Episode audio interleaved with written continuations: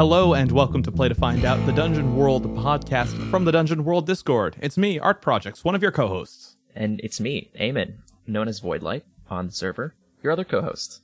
Arthur, I'm glad I found you. Yeah, uh, this Blitz place is wild, very crowded, lots and lots of people to bump into, work our way through, loud music. It's it's honestly a kind of an uncomfortable situation for me. I really don't like this kind of tavern. Oh, no, the party's great in here right now. Guess who I found? Wait, you found somebody? You Yeah. found somebody besides me? Who else are you looking for, Eamon? Daniel Sell. Daniel Sell is here Yeah, he's here. at a party with us. Well, I don't know if he came for us, but he's here. I invited him Wow. to our table. Cool. Hey, Daniel, how's it going? Eh, it's, it's, it's going okay. It's not bad. Oh, what's what's wrong, Daniel? It's- It sounds like something's kind of getting to you. He's probably I'm been partying all day. I'm not. I'm not really an outside kind of person. It's, That's uh, fair enough. Well, why don't we find a nice back room? We'll grab a table, we'll grab a couple of nice ales, and we'll just sit down and, and talk shop, maybe about some tabletop role playing games. Uh, yeah, I mean, it's still outside, but I guess that it will soften. All the right. a bit. Uh, Is there uh, perhaps we could find a cellar somewhere, or maybe someplace moist? Maybe some kind of like maybe adjacent cupboards or something. Ooh, adjacent Oh, cupboards we could do. Wonderful. We just go into the restroom and just talk from a row of three stalls. Now that we're would talking. be quite comfortable. Yeah. All right. Well, clang, clack, latch shut. Let's get into it, folks. We so Daniel, why don't you tell us a little bit about yourself and what you uh, what you are kind of known for and what you do out in the world of tabletop roleplay? Oof, um, well, hmm. I am a publisher. I publish under the name of the Melsonian Arts Council, and I also write books published by that. It's uh, it's my it's my uh, elaborate vanity press that just happens to publish other people. Um, uh, the most recent thing we've done is my book Troika, which is a roleplay game based loosely on my early experiences of playing fighting fantasy, choose your own adventure style books. Um, and I also publish various other things, um, RPG related and adjacent. Very cool. So I actually am on your website, melsonia.com, right now, and ah. I'm looking at some of the things that you have featured here, including mm-hmm. the Troika Initiative deck, Fever Swamp, and of course, Troika itself. So we mm-hmm. talked about Troika before. Would you mind just giving the bottom line pitch, just so that everyone who's listening, especially new listeners, are all on the same page about what it is that you uh, what what it is that you've created? Um, yeah, the bottom line pitch has always been an issue with uh, with Troika. It's uh, because there's very little common ground with the majority of people who play roleplay games. Uh, because the, the the origin of it is is a relatively obscure British tradition, I suppose. Um, but it is. Uh, I think my favourite one was uh, Hipster Planescape. That's what I tell people got. too. Yeah, Yeah. Hip, hipster planescape. That's fine. That works. Yeah, I'll take it. Say it's it's odd people bumping into each other on the road. Yeah, it is. It is. Um, the the the uh, the general tone is is a it's a confusion of manners. It's the uh, it's the idea of being at a party where you don't know anyone and you're not sure what the rules are. Ah, something that I can very strongly relate to. Yeah, I mean that that is that is generally the game. in Wonderful. space. Well, this may be a Dungeon World podcast, but we've never shied away from exploring other tabletop games as well. No, I And- have not. And I definitely think that tonight we're going to learn a lot, both from uh, Troika and also from the ways in which that impacts how we think about Dungeon World and Powered by the Apocalypse games in general. But before we get into all that, Eamon, I understand that you have a highlight from a recent game. Oh, I absolutely do.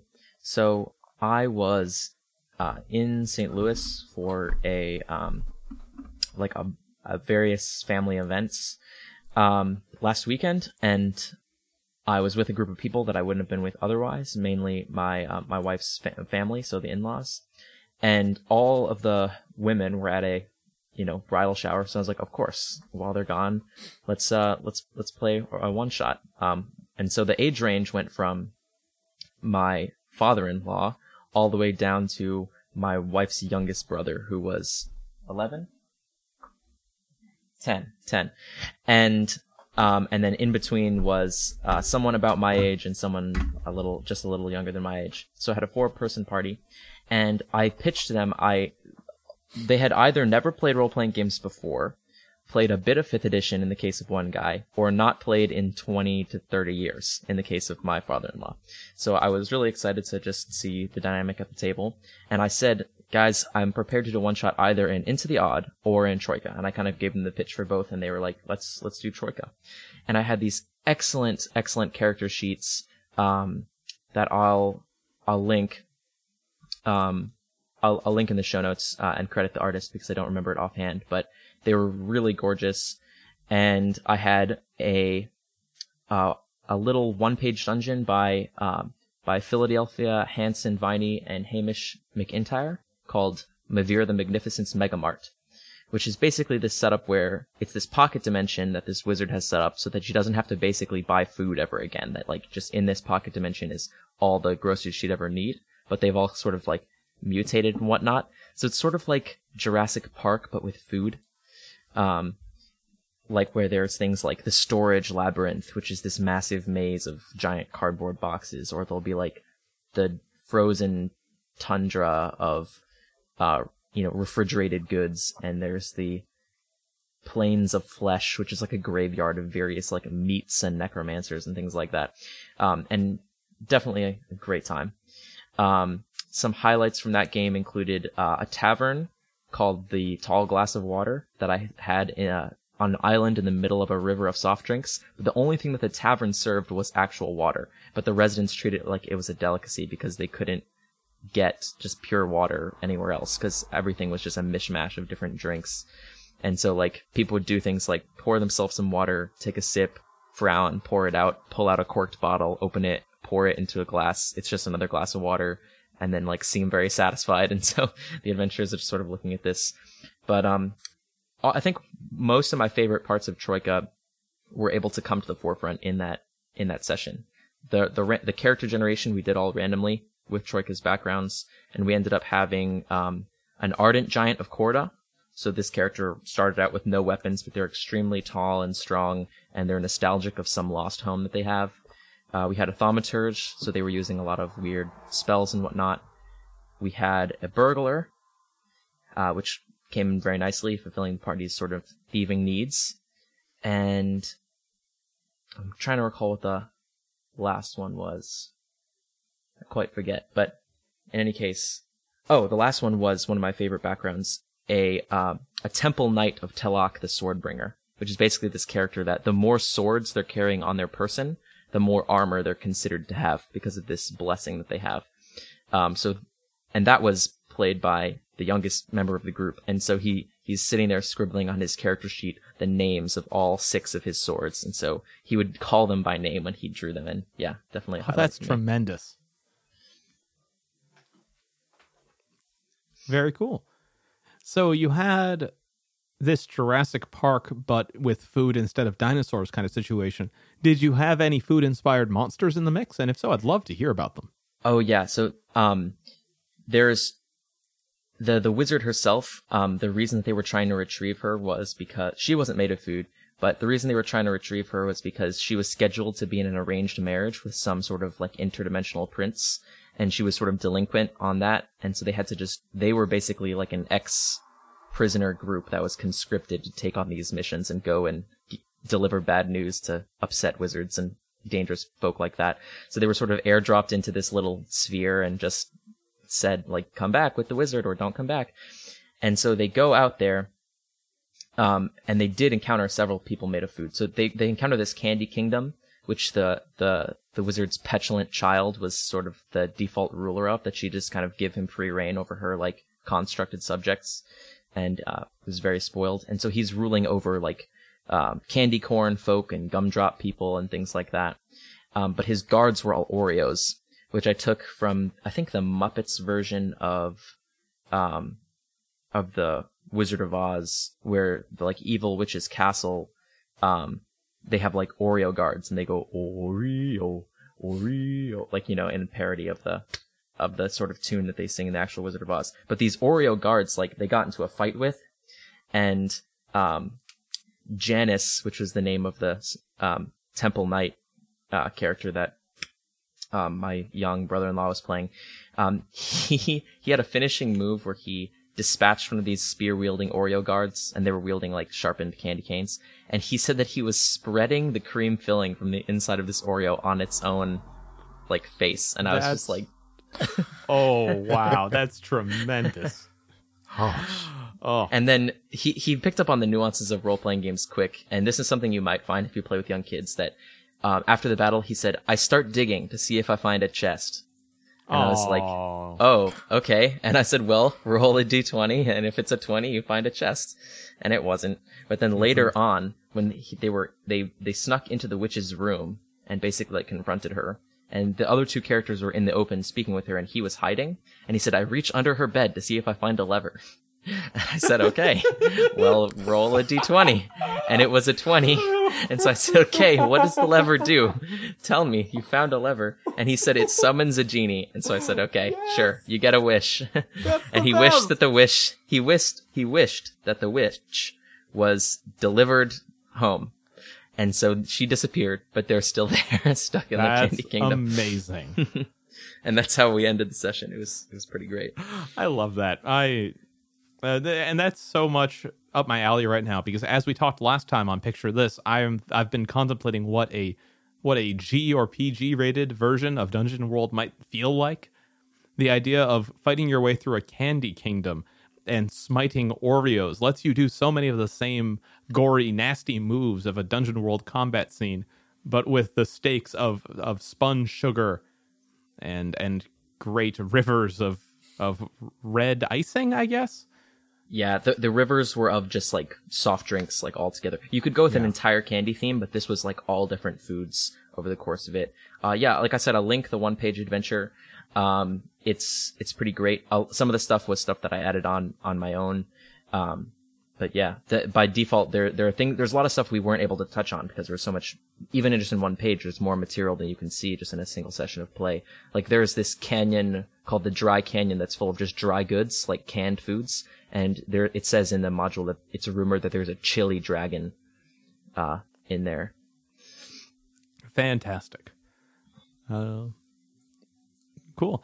So, Daniel, as the creator of the game in which this uh, in which the session was run, what are your thoughts? I think it's entirely appropriate. I mean, uh, um, I think soon after having written it, I, uh, I, I had to come to terms with Adventure Time having a, a certain influence over the, the tone of it. So I think it's utterly appropriate to have that kind of thing. And, um, it also seems to be really common that people play Troika with children. It seems that a lot of people come to me saying that they they they've played it with their like school class or they played it with their young children for whatever reason. I mean, it was never intended. It was not. Uh, it was not designed for that.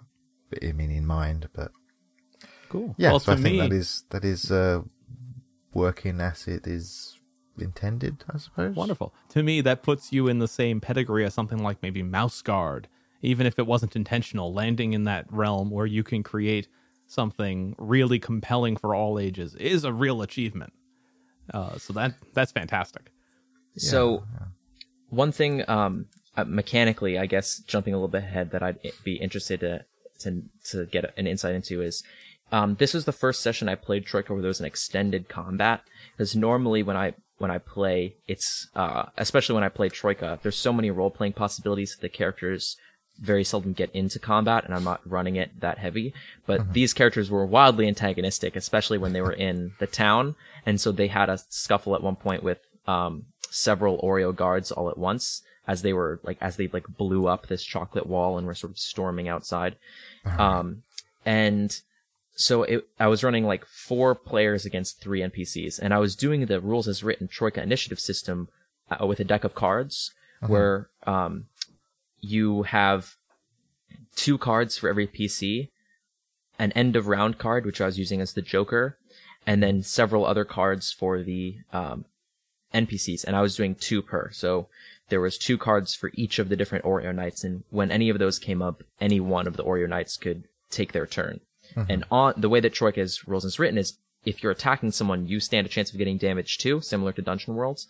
But um, based on the sort of RNG of that, uh, we had several, we had three full rounds pass, and everyone, all of the guards were dead except for one before one of the PCs got a single turn.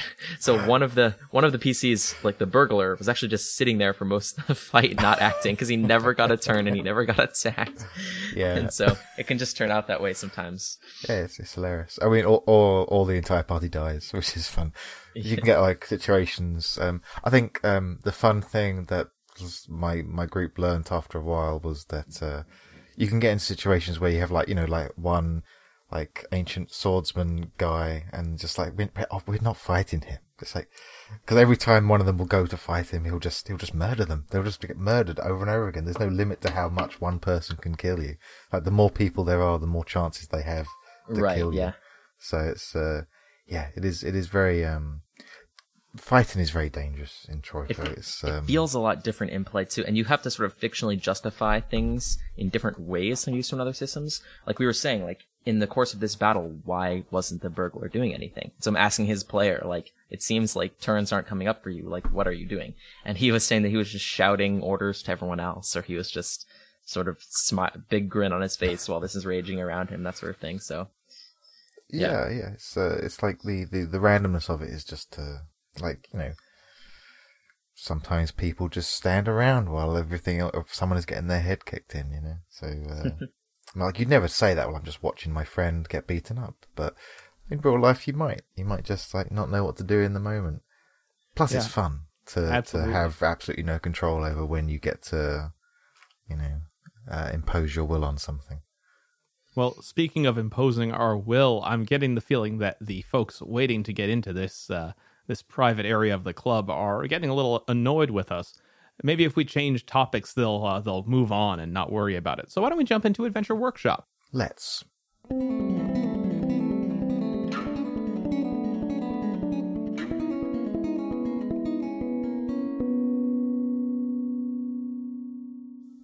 it's a I don't know if it's a little known fact because I don't have the the uh, server side metrics that you might be able to see, Daniel. But you have a blog, which I didn't know at least for the first while of n- knowing about Troika and playing Troika. It's called uh, "What Would Conan Do?" at blogspot.com, and um, we've actually featured uh, something that was on that blog before on this show because that's where I learned about the six dimensional weather um, that I've been having great fun with. Oh yeah, that thing. Uh, Um, but there's a post that I, I was going back through the backlog and reading a bit, and you had written about something uh, that you termed Troikan Bumble Logic, um, which was some, uh, basically summarized by the first sentence of that article, which is when running interplanar games, you can reduce time and space to an abstract narrative tool. And there's a lot of ideas in that post, but the one that stuck out to me most was just creating basically like creating your own custom like motifs like at the table that you introduce something and you just keep cycling it around and introducing it even between campaigns and i've had great use out of that that it's basically like an inside joke factory or an inside not even if it's funny but just an inside element factory where you can just change the color of something and like one player will instantly know like oh like if they've played in games with you before they'll see what you're doing there um, and this can be with NPCs or a lot of other things. Like I think I've mentioned before on the show that I have these two characters, Talker and Crowl. One is a, and I sometimes I just use the names and just change who they are, but um, other times I keep other elements of them, which is that Talker is a a white um, a white skinned or I guess white furred chimpanzee uh, who is a salesman who is always selling like strange curios, and he rides around on this massive uh, ochre colored crab uh, named Crowl. And the Crowl crab has sort of like a howdah and like a pop up stall on its back, and he'll just sort of pop up anywhere, um, like even the most unlikely places on this massive crab, and just start trying to hawk strange goods to the players. And I've been using that in Invisible Sun a lot, which is great for the surreal nature of that setting. That even when they're in some kind of godforsaken jungle, this this random crab pops up with this monkey mm-hmm. on it, trying to sell them bizarre seeds and things. But I, I can just bring that into other games too. And if the same players are there, they'll, they'll that character will already have. You know, it's I don't have to reintroduce him and, and re-put in some of the role-playing effort to flesh out the nuances of his character because I'm calling on all of those past experiences they have, and it's creating that sort of depth. Yeah. So the um, yeah, the resorting thing, like uh, I suppose like the other the the the main kind of thing I was getting at with the Bumble logic was the um, like with your like having your guys come back and so on. Um, like the other thing you can do with that is to deconstruct them, which is fun. Just so you can just like you can just keep the names and apply them to, to different things. Like have two people turn up with that that same name. Have a have have that have a, a gorilla appear, a white gorilla somewhere in a game, and it'll just um, it'll carry some of the weight of, of what the players know. Um, it was also um, I don't know if I, don't, I can't remember if it was made clear in the in the Bumble Logic thing, but it was also an idea I had about mitigating the the issue some people had with the sometimes ridiculous fatality of of Troika if used in a certain way. Um, in that just because your character dies, like you still have the knowledge, you still know who that the monkey and the crab are, like as a human being playing this game. So you will have all these these things, these motifs and images and knowledge that you can carry with you and is and is fine because no, no matter how uh, how many characters you have and how much effort you put into differentiating them, they are they do all still have the, the thing in common that is you. Uh, you're you're behind it, driving it around. Yeah, I think, and I've experienced with this um, in some open table games that I've played, often in fifth edition.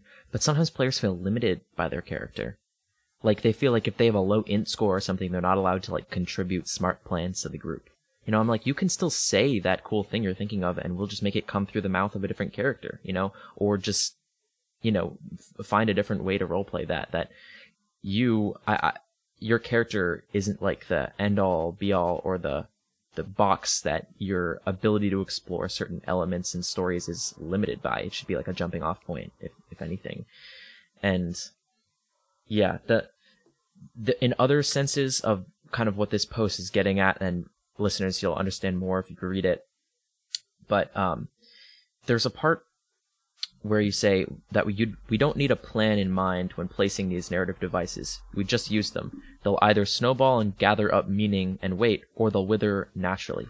And I've tried to explore that specifically, like very deliberately, as one of my personal GM goals uh, when playing Invisible Sun, and to a lesser extent Troika, just because they are games where this sort of, for lack of a better term, weird elements, or or in the case of Invisible Sun, like more codified as surreal, Mm-hmm. um, are played up a bit more. Where I won't, as a GM, even take strict notes. Like I won't write down the names of characters and things like that. And then later on, if I remember them, I remember them. And if I don't, I'll just give an approximation. So NPCs' names might morph over time, and the players might notice or they might not. And so the world is sort of like changing in the background and shifting as things that stick out to us survive and things that don't get naturally forgotten.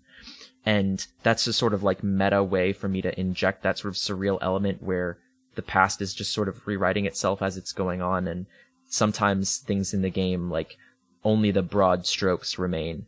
Like there is a, um, there'll be two characters and, and I might have said specifically in a, like, moment where I was put on the spot doing improv dialogue that one character was the other's son.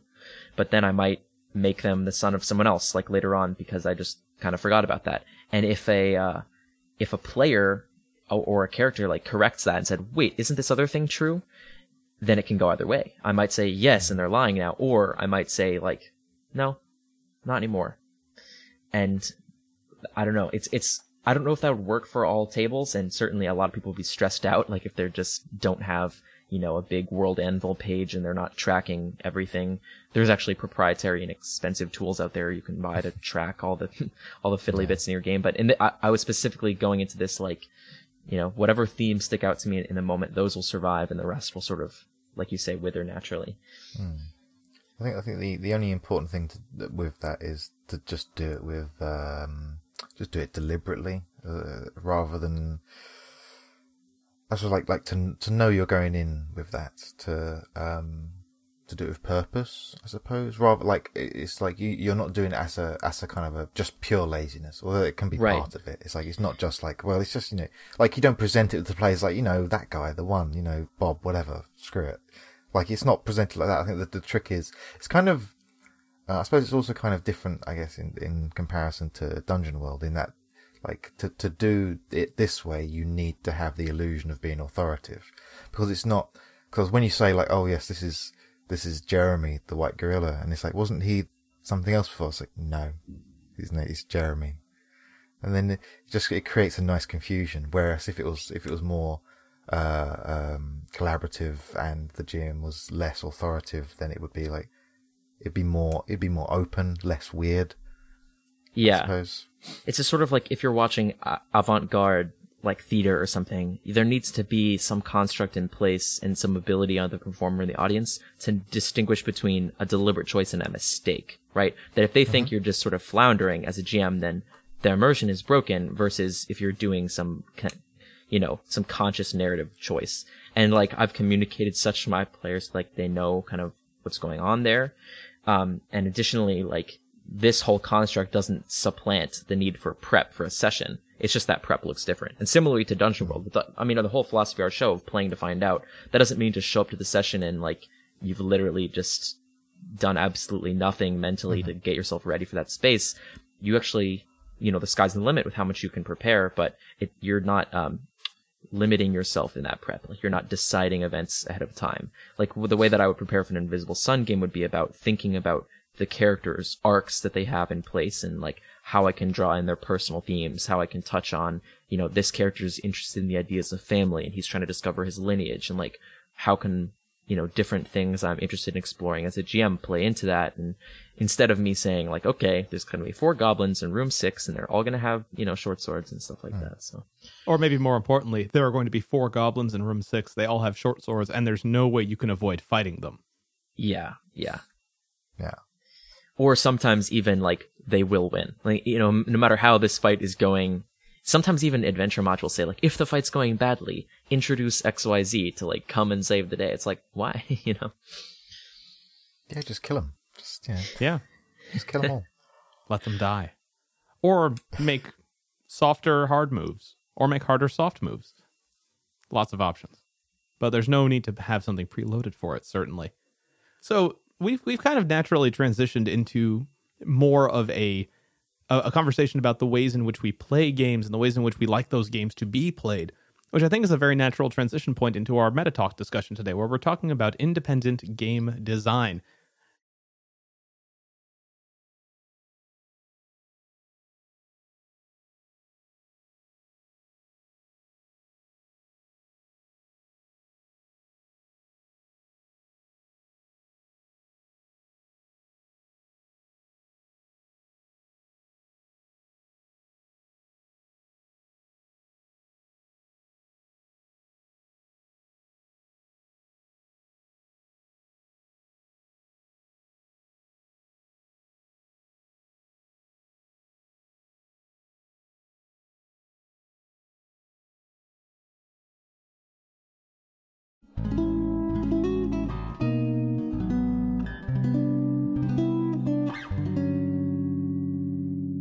So, Daniel, since you have a background in and, and even uh, an outright, what I would call expertise in independent game design, I'd love for us to start this conversation just by asking what is the core of your design philosophy? What do you think is the most important choice that to make when coming up with an independent game?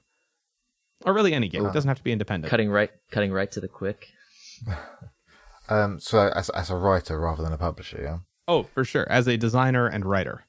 Yeah. So, um, I, um, okay. So, I th- prefer to work from something that exists already, and because I, I like, um, I mean, this is like, because I mean, I, my my background is is in more traditional, um, like writing rather than this. I just, um, and it was the same there. That it's that it was it's more enjoyable to take a thing and then dismantle it, pull it to pieces, because it's not. I like I like being able to react to something and and say that this annoys me. Why does this annoy me? And then and then just just just break it and then just throw things in randomly and just just make a mess make a mess and just bury the original thing underneath just a complete uh, travesty and then just cut it away build it up cut it away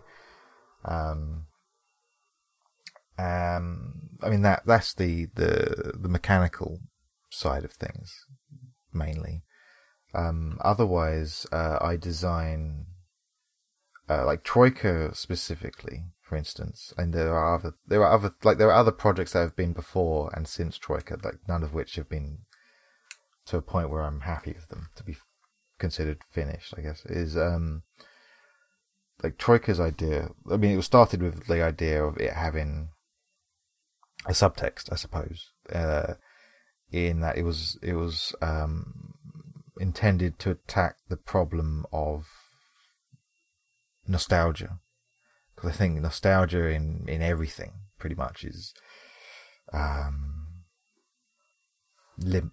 Uh, I don't think it's a particularly useful or enjoyable thing. I don't think anyone. Uh, I don't think you get very much out of it, and I don't think that very that the, that people making these nostalgic callback games are, are doing it right. Because you can't because um, you're, you're this this the feeling of playing for instance Dungeons and Dragons for the first time you can't create that again because that was a time and a place as well as a as a book. Just giving you the book from that time does not doesn't do anything it's just like it's one of the many uh, artifacts yeah it's like where can I get a box set that has the book My Five Friends you know, a week of free time and my childhood innocence. I'd love to buy that somewhere. Exactly. You can't. You can't do it. So the uh, I came at Troika with the idea that you you need. You, I'm not trying to recreate the the artifact of that nostalgic moment. I'm trying to create the um that feeling. So it was the the the wonder and the confusion. You need you needed so my main memory of, for instance, uh, I think like Planescape is something I had a lot of nostalgia for originally. I think I spoke about it somewhere on the blog at some point. But like I really, really loved. Um, I had well, Planescape, at least I thought I did. But I only had like two of the box sets, and then as an adult, I got the rest of them, and I found out they're terrible. Oh, no. they're really terrible. Um, uh, the original ones I had were good, but like the first ones that when they came out the gate and they're really like creative and excited about what they're doing, and then they just, you know, they're getting that pay per word money. Um, but yeah, the, those books when they when the first books are all the books you have, the the universe is wide and open and confusing. It's like I don't know what's here. Like there's this paragraph about an entire infinite realm. How exciting is that? That could be anything, and your mind just goes mad. And then when they describe it in excruciating detail, they completely squash it and kill it. Yeah. So I was trying to create something that would uh, basically be that Planescape box set for me. It's like yeah. it is a it is a game that will, in this case, deliberately um, just tease you. Just it, it will never uh, it'll never explain itself. But I can also sincerely tell you that I do know the answers to the things. Like they exist, but you can't have them, and you'll never have them, and that's fun and that's nice.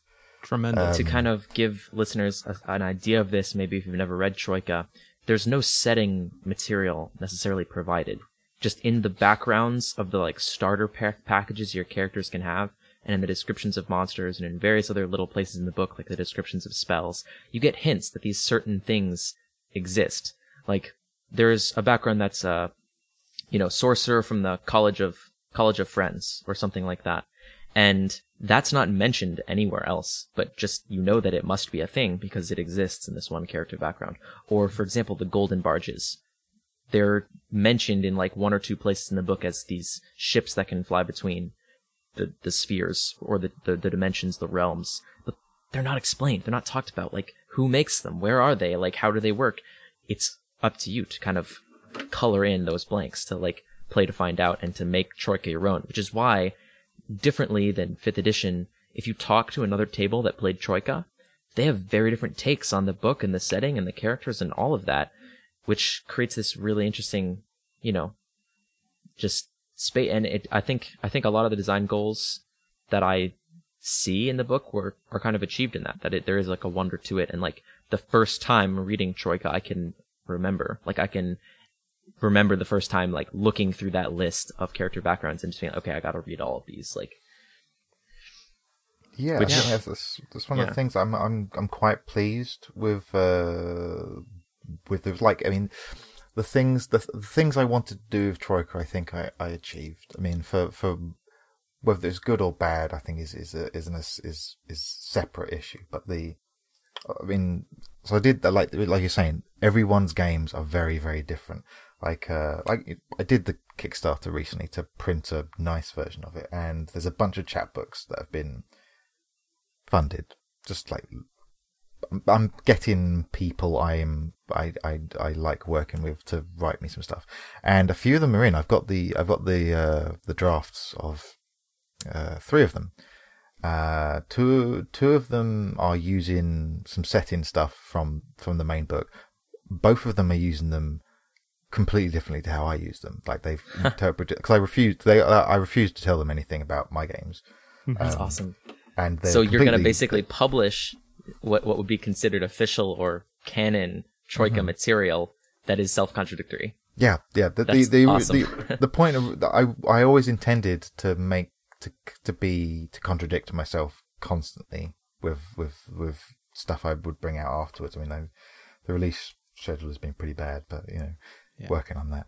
But they're like, yeah, two of them are that, and one of them has used skills in a completely um weird way, like because um Ezra Claverie is uh, is is one of the people who's writing one, and he wrote Christmas in Dormancy, which was the first like proper book I published, and he's a fantastic writer. But he's never played Troika, and he's never read it.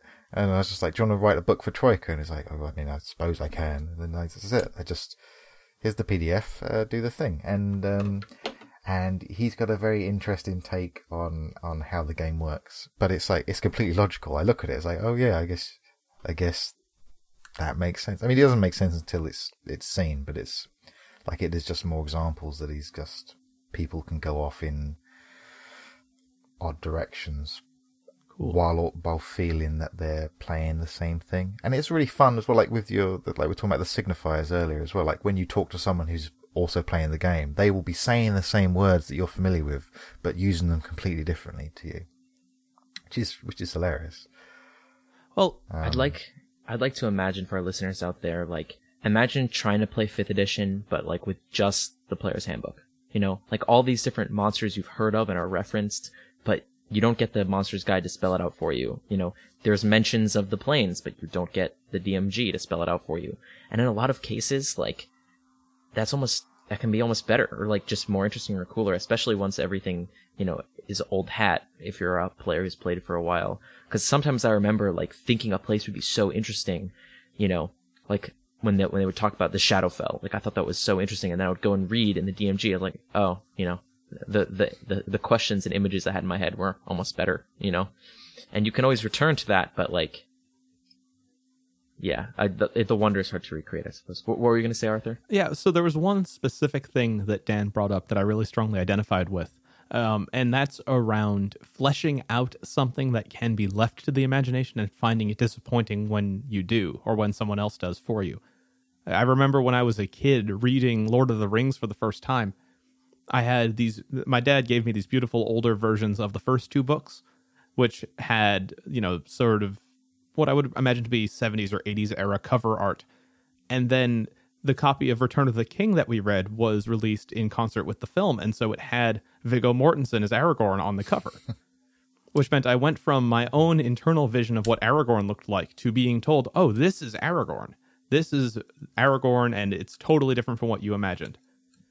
And I remember feeling like that's not what Aragorn looks like. Aragorn doesn't have long hair. Why would he have long hair? He's in the forest all the time. It would be he would he would cut it short and messy, and, and having like an opinion about that so I definitely identify with that feeling that you describe of being disappointed when something is is elucidated. But at the same time, I when I design encounters or or come up with settings or really do any kind of work in this space, I always worry that if I don't that that if I don't have everything ready for people, that they'll be dissatisfied in kind of the same way that people might have been with, say, I want to say Lost. Having not seen Lost, I understand that they left a lot of things unresolved. Um, and it, I'm curious, how do you manage that balance of things being left unresolved in an unsatisfying way, uh, but also mitigating the risk of resolving them in an unsatisfying way? I guess how do you avoid that dissatisfaction on either side of the spectrum? Is that an Uh, open question? Yeah, if, uh, Eamon, if you have opinions on it too, I'd love to hear them.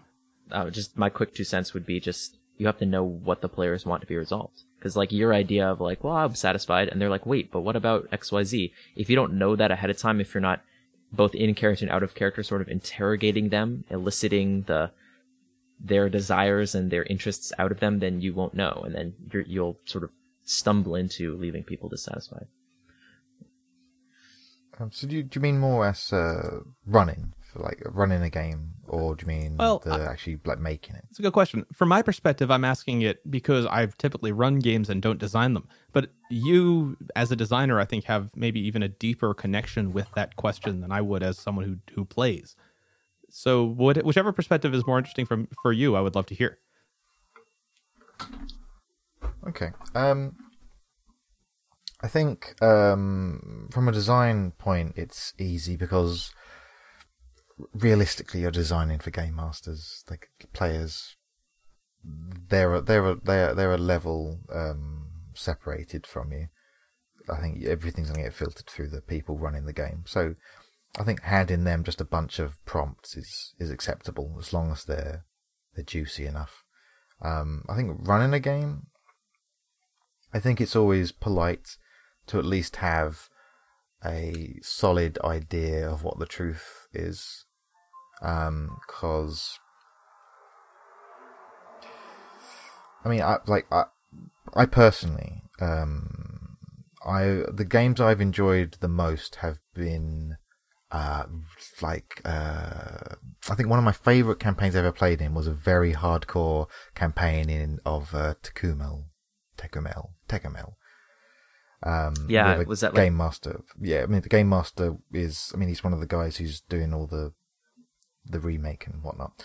were you playing ruins of the petal throne or whatever it's called yeah, yeah, and it's just like it's, it's incredibly in depth and playing with a game master where you can be like, oh, so what's the significance of that hat? And then, uh, well, let me tell you, and then go off on a twenty-minute talk about the significance of different heights of hat. That's that's fantastic. That's incredibly exciting. Um, yeah, it's nice to it's nice to at least have the illusion that the game master can can tell you anything, um, and it is polite to maintain that as best as possible. I think.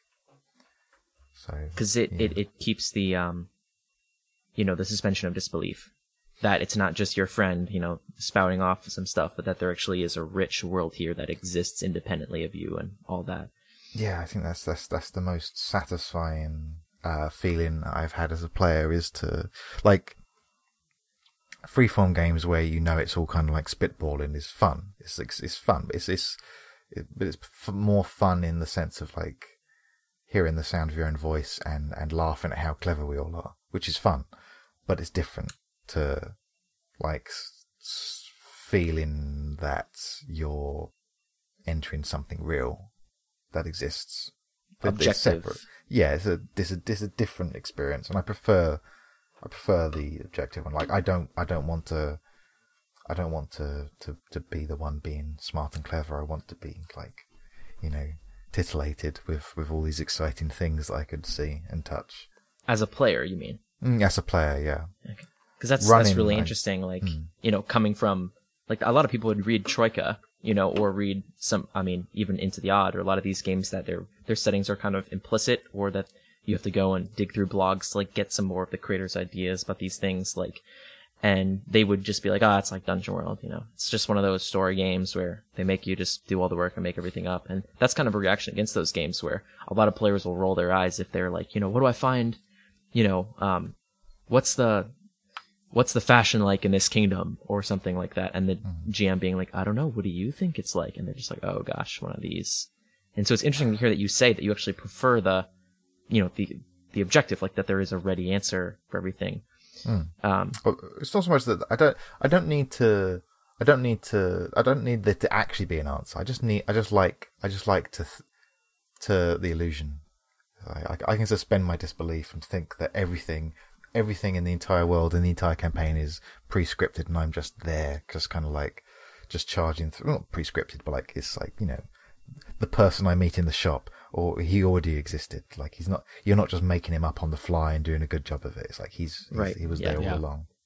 Like he That's, he uh, was he had breakfast this morning, you know, like, and if you asked him what it was, like he would have an answer, like that sort of thing. Yeah, it's like I mean, like because you can do the the the the apocalypse worldy style thing of like you know the back and forth, like oh, what do you think they're wearing? But you can do it. You can do it sneakily. Like I think like people have been doing since the very beginning. Like you'll just um you'll just you'll make you'll make strategic kind of pauses where people will will uh will all the players will be like oh well, what if what if it's this what if it's this trap what if we go to the trap and it's this and it's and they do this and they've made this plan and they've kidnapped this person and the game master's like bro that's obviously what's going to happen now Right. that's the, that's the that's exactly the same arrangement it just there's just more illusion going Oh, on there's Yeah. a beautiful example of that. That uh, I was listening to some talk from the Gauntlet community, and they're huge into you know uh, Apocalypse World and all of its child games. But they were saying that when when they're doing the Perilous Journey move, which is a move in Dungeon World to sort of abstract long long journeys,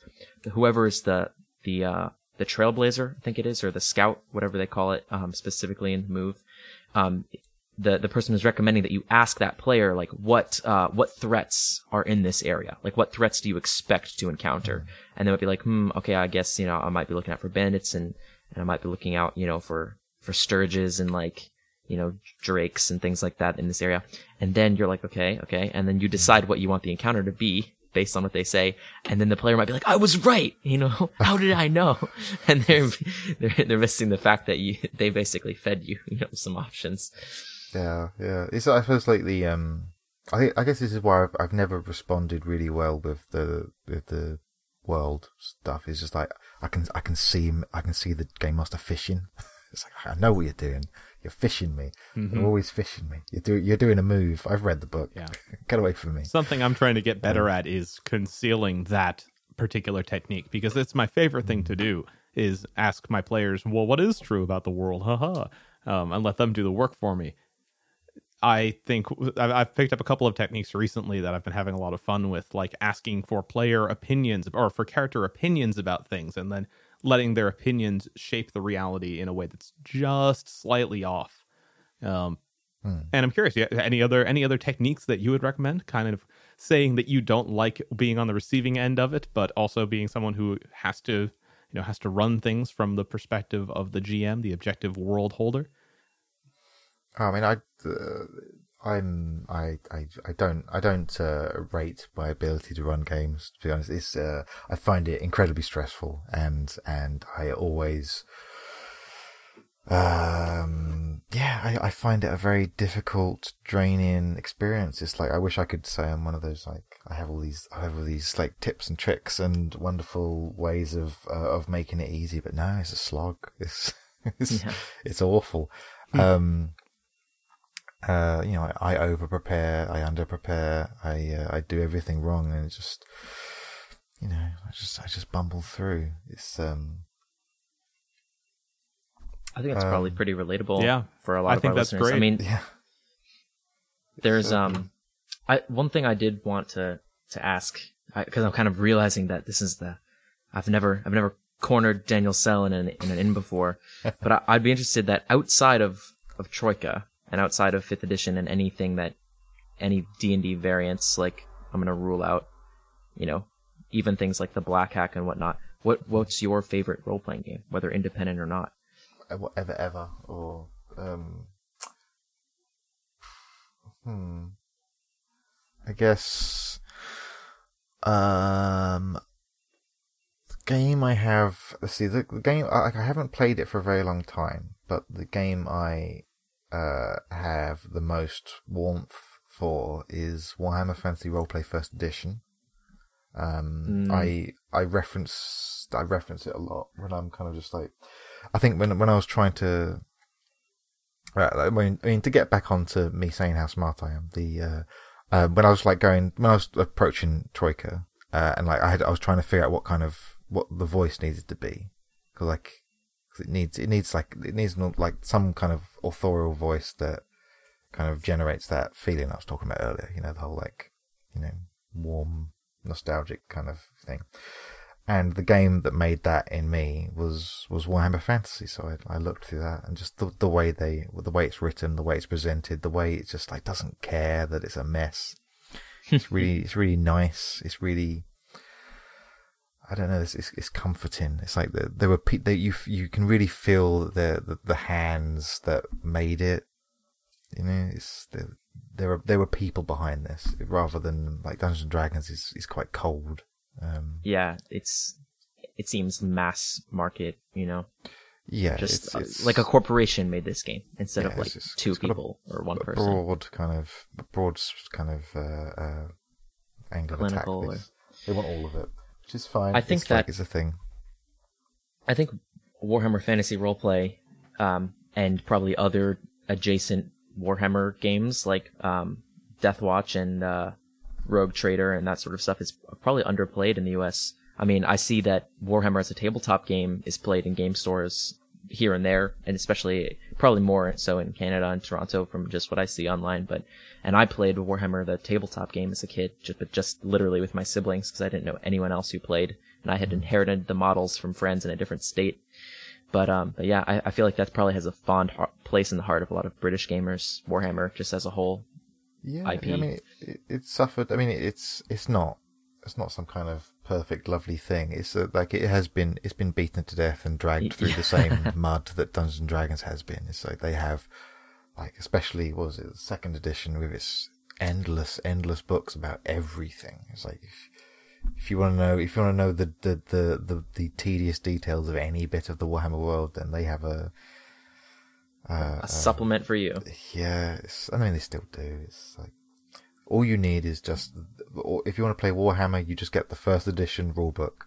You read that and you just figure it out because it's just it's just it doesn't tell you anything. It's so it's so sp- sparse on details for such a large and rambling book.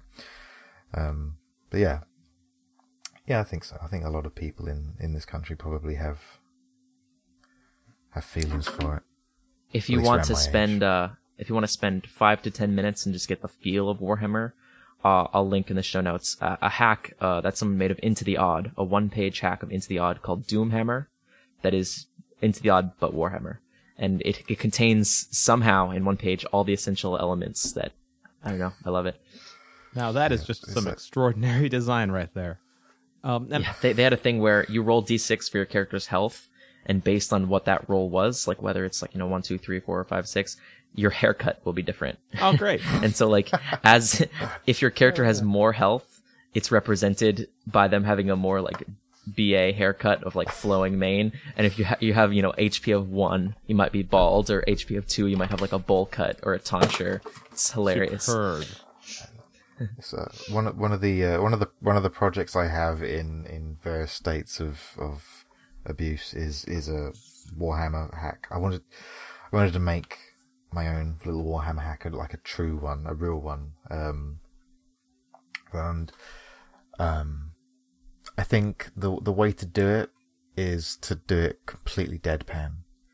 Just just you, you, I think the, the the trick to getting a game to sound like Warhammer. like, I think making making a funny kind of tongue in cheek response to it is is the is is like the obvious way to go. But to do it like to do it like they they did originally, like you know, it's it's grim and it's dark and it's awful and but it's it's not. It's so cheesy and camp.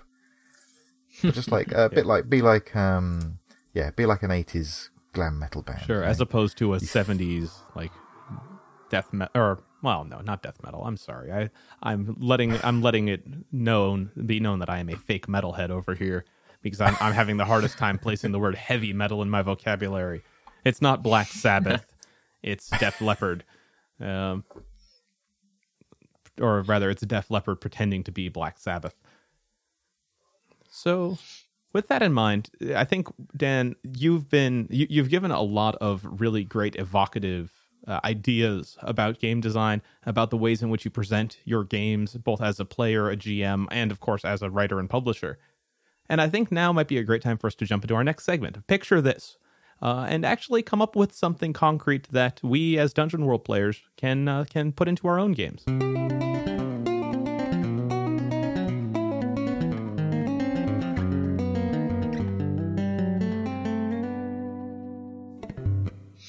All right. Well, Eamon, you want to take point on this particular bit? Palace of Tigers. Ooh. This is something that I also encountered on um, Daniel's blog that kind of meshes with some of the things we were talking about earlier, where I was reading through Troika and I was sort of like, where's the rest of it? Like, I was like, where are the million spheres? like, someone tell me what they are. Cause I was just so hungry to like explore, you know, those planes and I wasn't at the table with friends and stuff. And so I was just wondering if there was stuff out there and I was scouring through the G plus community for it and, um, so, uh, and, and scouring through the Melsonia Discord server and people had made, um, a channel that was sphere repository and background repository. And I was like, yes, I- I'm close. And I found a link to just a couple, like little, like write-ups of some spheres that you had made on your, uh, on your blog. And one, and, and it was exactly what I was looking for, basically. It was just like, what, what weird places can I go? And one of them that stuck out to me was the Palace of Tigers. That was, imagine this dimension that's just endless palace. It's just elaborately decorated dining room flowing into garden flowing into you know sculpture uh sculptures and fountains and just everything like that. Um but it's entirely ruled by aristocratic tigers or maybe uh rakashas. And um there's this race of servants that are like nearly invisible just because they they just blend in with the scenery. Not because of like chameleonic skin or anything but just sort of like a Hitchhiker's Guide to the Galaxy esque, not my problem field, where because they're just sort of so unassuming, you just don't notice them until you're literally bumping into them. And they live like in secret apartments in the walls and things like that.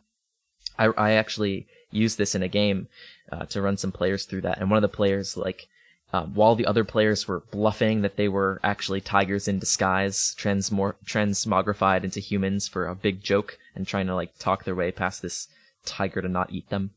Um, this other player like f- found one of these um, servant hidey holes and followed one of the servants back and like put on a serving outfit and like was starting to like serve this banquet. And so it was really just fun to play with a, a plane of existence that wasn't just another like you know a desert or a jungle. You know you know how the, you know how in uh, in Star Wars they're always landing on planets and out of the million planets they are, they're always just one of like four biomes. the ice planet this week. Right. So in and that's kind of what we break can break out of sometimes with these planes where they come into this place and the rules are totally different. That there is no wilderness. It's just it's entirely a comedy of manners, you know, where the the result is you might get eaten by a tiger.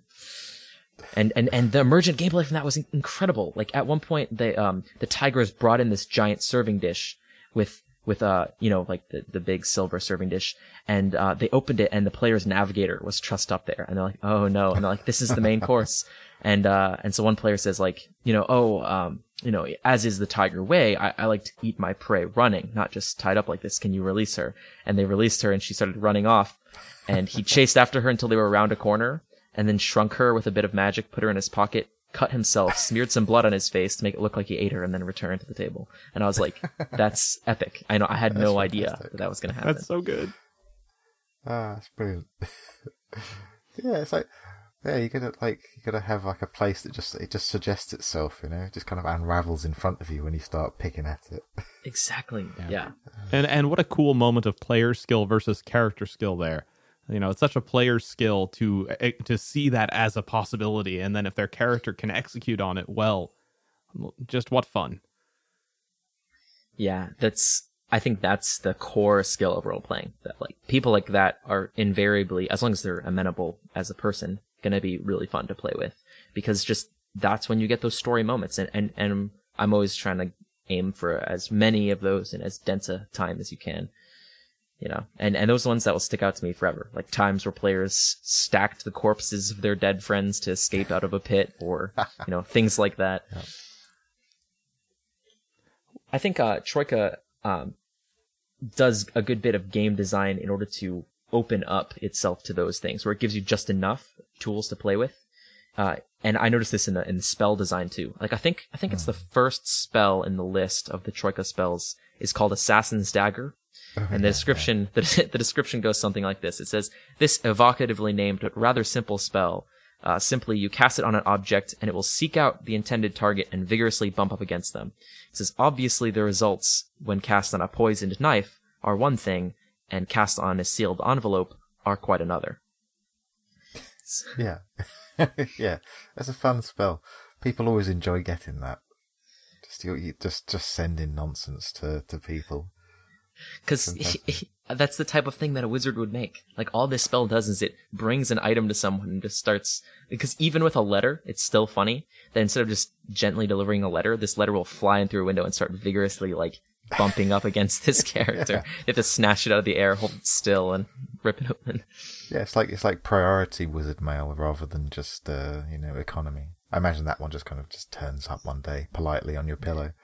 but yeah, uh, but you can imagine that like my players would cast that on like cooked chickens or like cream pies, and the, the like the there you know the the king is like oh what a lovely gift that it floats through the window on a on a you know during a feast but it doesn't stop you know it goes goes right into him just bashes them square in the face yeah well I, I suppose like I suppose um again I think you reminded me like with, with the spells and also like the backgrounds like there were uh there's not very many of them but they're like they're they're done in such a way more they're designed more to show you how to make more of them than they are to provide enough to be getting on with you know? Like you need more spells because the spells are so specific and like weird. They're not if you keep getting assassin's daggers coming up, it's just like it's a bit boring now. It's like it's it, the spell is too weird for you to to keep, you know, showing it to me and, and having everyone know it. So like, right, yeah. So it just creates a, a tone for people to make it. Same with the backgrounds. It's like they're, it's like when they you, have a half life, you know. Yeah. yeah, and then and you like when you've read a few of them, it's like it's really obvious how to make them. You get you you get a feel for the tone and the way it works, and like people, there's some there's a few people who've deliberately made like troika backgrounds and they've like totally nailed the voice. Like they're oh yeah. like i mean you could just you could stick them in and you wouldn't know i didn't write them. They're just like it's like they you know it's got like it's got a cadence and a tone and the and they and they do it and it's great. That's really and some really some cool. people even um make ones that are coherent with each other. Like i saw someone that they made their own entire d66 table of a whole new set and they were all themed around this like interesting sort of desert world. I think I'll, mm. I'll try to link that too, but but um but not so like you could play as like a a three-legged like beetle rider, or you could play as like a plastic man who's like coated in the coated in like the toxic plastic of this like sea of plastic in the desert, or you could play as you know all these different things that were obviously in in the same way as Troika part of some world, but you don't get the setting guide for it. You know. Yeah, yeah, I I remember reading that. They were they were really good. They were very impressive. Like, yeah, I'll um, I'll, I'll I'll track down and credit the uh the the writer of those, but kudos kudos to you. Fantastic. Well, Dan, thank you so much for coming on the podcast. We really appreciated your perspective and the really cool things that you've done. So it was a real joy to have you. And hopefully everyone out there goes and checks out Troika, which we have linked in the show notes. So take a look down there for that let us know also if you use anything that we talked about in this episode in your games. We'd love to talk about it more. Send in an email if you're so inclined to play to find out at protonmail.com or uh, hit us up on Twitter at play number two find out. Now, I think and uh, and Dan, what's what's your Twitter? My Twitter is uh, Ignus one number one. So it's I G N U S number one. Okay, yeah, and uh, also you can find him over at uh, whatwould Yep. Or at the uh, melsonia.com. Yeah, I'm I'm all over the place. Um, I'm very Googleable. Fan. And he's now on the Dungeon World Discord. That's right, guys. A career highlight for sure. this exclusive the really the uh, the literati of the dungeon of the dungeon world community. Ain't that the truth? well, speaking of things that uh, the Dungeon World community really has going for it, I think it's time for us to get back out into this uh, this awful, stressful party and dance our yeah. faces off like great GMs that we are. There's probably a line forming out, out Ain't the that the bathroom. people truth? wondering what we're doing. in So now that we've sufficiently destroyed this whole situation, I think it's time for us to sign off. Once again, I'm Art or Art Projects on the Dungeon World Discord. I'm Eamon or Voidlight on the Dungeon World Discord. It's been a thrill having you at the table tonight. And thank you, Dan, for joining us. My pleasure.